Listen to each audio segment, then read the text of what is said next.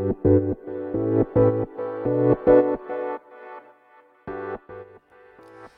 川の10分間始まります、えー、こんばんは石川です。本当に久しぶりに、えー、今日は1日2回これをやってます。なんでかというと、えー、ちょっと予定が空いちゃって暇だからですね。普段だったら金曜日の夜はあ一人で食事にね行くことが多いんですけど今日はやめておこうかなと思いましてはい一人で家にいます。まあお店閉まっちゃいますしね早く。で家でもうあの袋麺を作って食べました。はい。週末はいつも僕はあの家に一人ですね。あの妻と子供は妻の実家に帰るっていうのをねもう何年も続けてますね。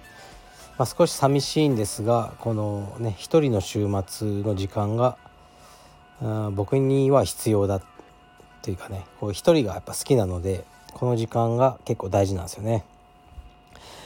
えー、今日は朝、えー、病院に行ってきました。ね、この前の回で行くって言ってましたけど腰ですね。でまた診察していただいて、えーやっぱりねあんま治ってないということで次の段階に進もうということであ今日それやるのかって、ね、あのちょっとね心の準備できなかったんですけどえー、っとね抗生剤を点滴をしてでまた神経ブロック注射ですね。神経ブロックにもいろいろあるんですけど神経根とか、ね、これでももう一番深いこうね腰椎の中に針を入れてねあのー、なんですかその麻酔液というかそういうのをねこうポンピングねなんかもうシャブね打ってる人みたいにこう出し入れ出し入れしてポンピングしてあのー、その僕の骨の削れてる部分ねあのもうおそらく感染してるだろうという何らかの菌にそこを直接洗浄するというまあ手術ですよね。手術室へどうぞって言われてまあ行きました。まあ実はこれと同じことを、えー、っとこの間ね徳島でやったんですけどもう一回やろうということで。うん。で来ました。でもやっぱ先生はさすがにもうねあの日本の腰痛ね腰ではの日本のトップと言われる先生でえー、っとねあの NHK のプロフェッショナルとかにも出てらっしゃる先生なんですけどあのすごかったですね。まあ、まず麻酔は結構痛いんですね麻酔が。麻酔入れるよって言われてで麻酔がちょっとあ痛いなと思ったらなんかこう「ん?」っていう感覚があったら先生がもう針がもう腰椎の中に入ってるよ触ってるよ今直接っていうふうに言われましたね。めっちゃ早かったですねそこまでが徳島の別の先生の時よりでもうレントゲンで先生がそれを見ながらねもう針が当たってるんですけど腰椎にもう椎間板の隙間って多分ミリ単位だと思うからすごいね大変な作業だと思うんですけど、まあ、中に入れていただいてでこう先生がこうね液を入れるんですよね。で液を入れる時はちょっと痛いよって言われてまあかなり痛いですね。あの痛いというかもう息ができなくなるような詰まるような感覚で出したり入れたり出したり入れたりこれ長いんですよ多分10分以上やってたんじゃないですかね。もううんたまらんですねこの感じは。でまあ先生はなんかねちょっと興奮しててやりながらなんか面白いのかな。なんか好きなんでしょうね手術やるのが。なんか結構なんか楽しそうで。でまあ先生もなんかあれみたいなこと言っててこう普通ねこの僕のみたいに骨に炎症がある人はモディック変性っていうんですけど針を刺したらもう内出血してる血がこう逆流して流れ出てくるっていうんですよねその針の外に。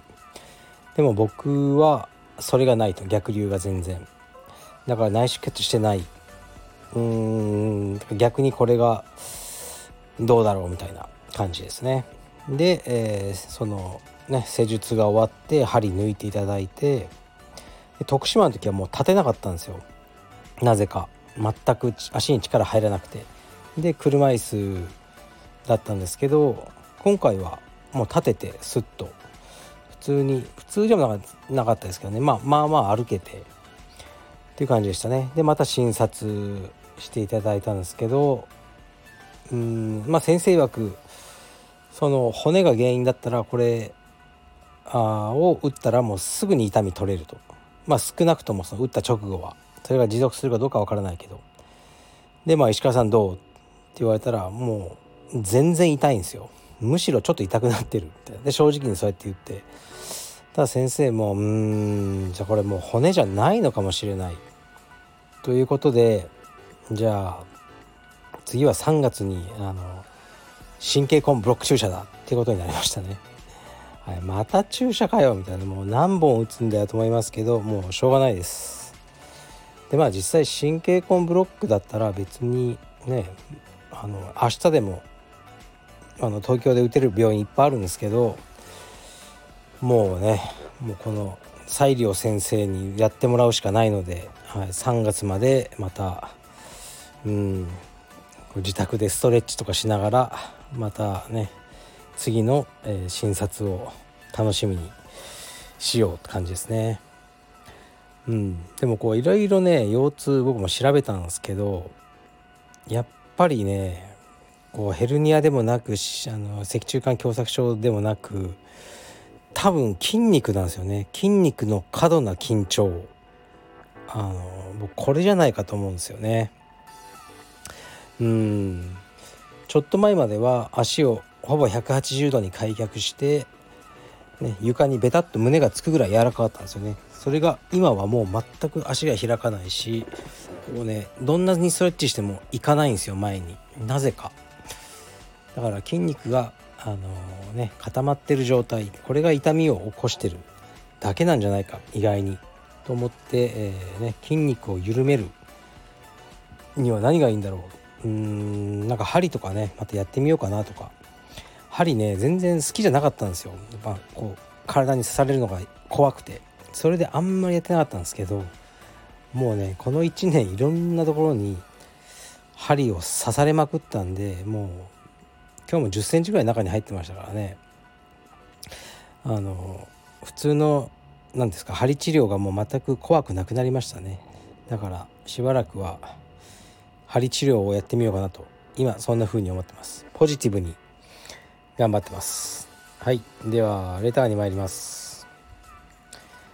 鹿先生いつも楽しく聞いています。ありがとうございます。素朴な質問ですが鹿先生は家でどのように水を飲んでいますか？ウォーターサーバーを使っているのか？それとも東京都の水道水ガブ飲みでしょうか？気になりましたので教えていただけると幸いです。はい。ありがとうございます。まずウォーターサーバーというものは僕は反対です。あのなんかねあのめんどくさいんですよね。ああいう契約とかするの。だからえー、っと常にいっぱいペットボトルの水が置いてありますね家に。妻がネットで買ってるんでしょうね。だからコーヒーとかお茶はその水で入れてます。でも僕はあの水道水もガブ飲みするタイプですね。全然気にしてないのであの両方飲みます。はい。これでいいでしょうか。えー、っと次います。これラストですね。お疲れ様です。ネットフリックスの新聞記者というドラマがあってとても面白かったです。サイバーエージェントが監督の事務所を買収するきっかけとなったほどの高評価なのでお時間あればご覧ください。これからも応援しています。ありがとうございます。実はねちょっと見たけど僕にはあ合わなくてやめちゃったんですよね。ネットフリックスってすごく左翼っぽい作品が多いんですよね。はい。でうん僕は左翼は嫌いじゃないんですけど左翼っぽいのがあんま好きじゃないんですよね。はい。左翼はいいんだけど左翼っぽいのが嫌だっていうあのちょっとね面倒くさい男なんですけど。というわけであまり、うん、見ないですかね。こう新聞記者ね。新聞記者ってこうなんか面倒くさい人多いですよね。いろいろ。はい。あのまあ新聞かどうかわかんないですけど日刊現代とかね。ああいうのもう大嫌いですね。はい。なんか何の世の中を何のためにも立ってないような気がするんですけど、はい、まあそれは全然いいとして、はい、まあこれは見ないかなと思います。最近ねあのこれをあの見てくださいとかね見ましたかって多いんですけどね。もうね時間にねあの僕もあの限りがあるんでねこう全部皆さんがおすすめするものは見れないなと思ってます。でその時の気分によるじゃないですか。今はね楽しいものを見たいんですよね。はい。で今はもう本当にこうコロナが結構おっと対応がね大変なんですよ。うん、うん、多分変な意味じゃなくてもう分かんないと思います。これ道場オーナーじゃないと分からない大変さがあると思いますね。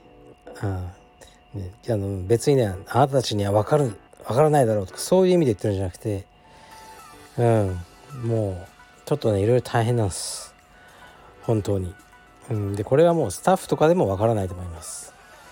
だからなんかね疲れ切ってるんですよねもうぶっちゃけ。というわけであのー、ねそのネットフリックスとかエンタメはね楽しいものを見てそこだけでも現実逃避したいなそういう気分でございます。はいじゃあ久しぶりの一日日本収録でした。はい失礼します。